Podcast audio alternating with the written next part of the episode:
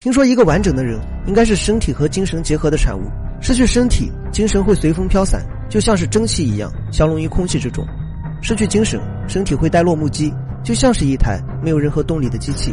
这就是古人常讲的形神论，身体就等同于硬件，意识等同于软件。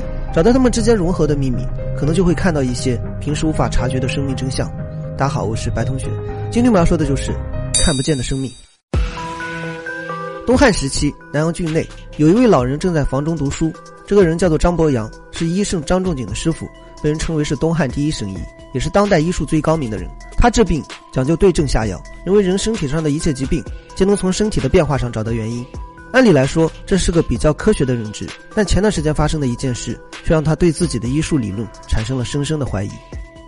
张伯祖每日都会去义诊，就是给没钱的百姓免费看病。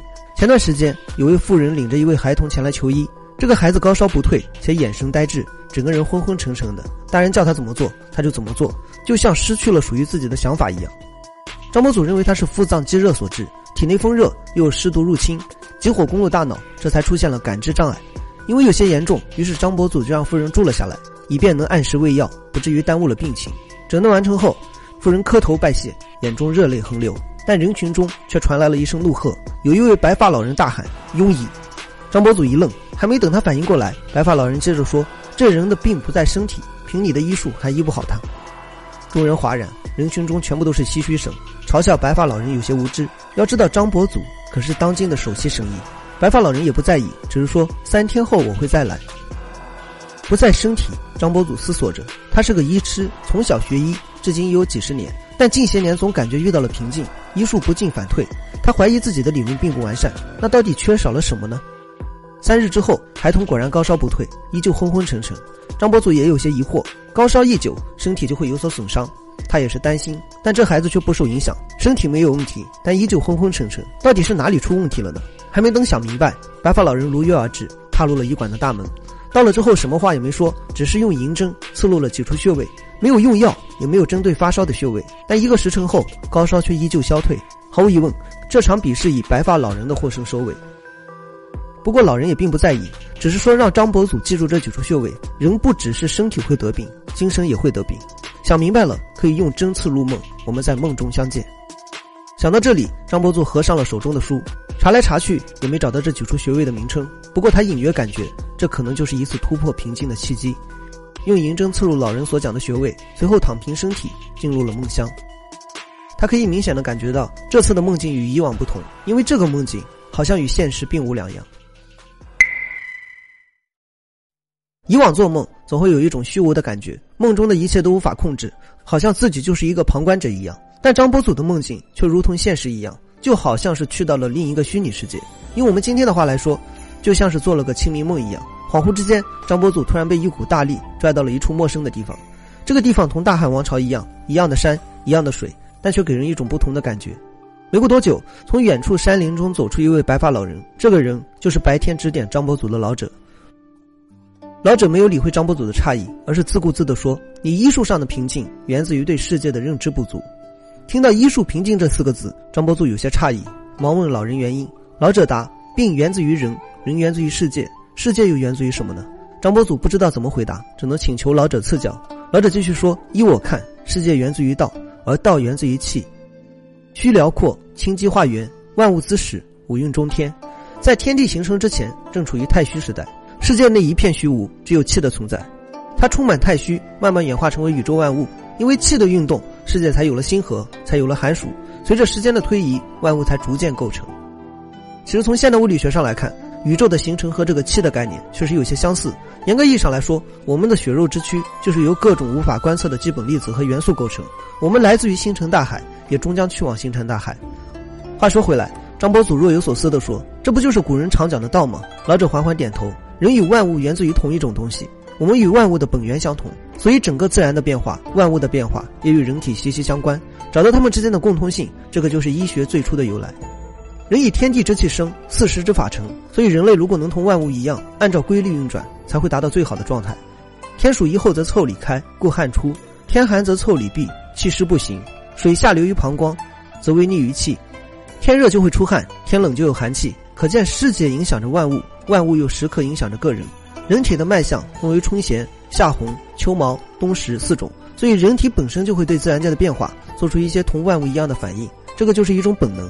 而逆于规则、违背于自然，例如夏天不避暑，冬天不避寒，就会出现各种疾病，人体就会受到损害。听到这里，张伯祖忙问：“那最好的办法就是顺应自然吗？”老者答：“不是，人类不能顺其自然，因为我们拥有万物都没有的精神，而精神的出现就意味着我们必定要违背自然。因为精神的出现，所以我们不能忍受孤独；因为七情六欲的展露，所以我们不能接受平淡。”张伯素有些迷惑，于是忙问道。精神是什么？老者答：世界万物皆有阴阳，人自然也分为阴阳。精神和身体相互对立，精神是阴，身体就是阳。除此之外，五脏六腑也分阴阳，身体的构造也分阴阳，包括生理功能、各项器官都可以分为阴阳。张伯祖又问：五脏六腑如何分为阴阳？老者答：五脏分别为心、肝、脾、脏、肾。以心为例，心脏位于胸膛中间，属于阳中之阳，通于下气，主神明，主血脉。心和小肠生血容色，气华在面，脏脉、藏脉。舍神开窍于舌，再之为喜。通过阴。阳的划分，就可以找到器官病变的缘由。张伯祖从老人的话中嗅到了一丝玄幻的味道，于是调侃地说：“生命如此玄妙，难道真的是天神所赐吗？”老者边笑边摇头。听古人说，人始生，先成精，精成而脑髓生，骨为干，脉为营，筋为刚，肉为强，皮肤坚而毛发长。就说人的出生是一个生物成长的过程，并没有任何天神的参与。所谓精神，也没有那么玄幻。它只是依附身体而生，不同的是，精神更为真实，等同于是人类生命的本源。古人常讲“心伤则神去，神去则死矣”。此处的心伤指的并不是身体上的损伤，而是精神领域的伤害；此处的神去指的也并不是灵魂的离去，而是精神的丢失。这个就是你医术上的瓶颈。说完，老者看向张伯祖，又缓缓开口：“你医术高明，可使有损者起死回生，但你的医术只是停留在身体构造层面，并没有更深层次的发现。”因为身体只展现在外表，只展现在人肉眼能够观察到的地方，而真正的病因和病根却在其内部的精神之上。张伯祖不由得疑惑：精神，精神会对身体造成实质的伤害吗？老者答：当然会。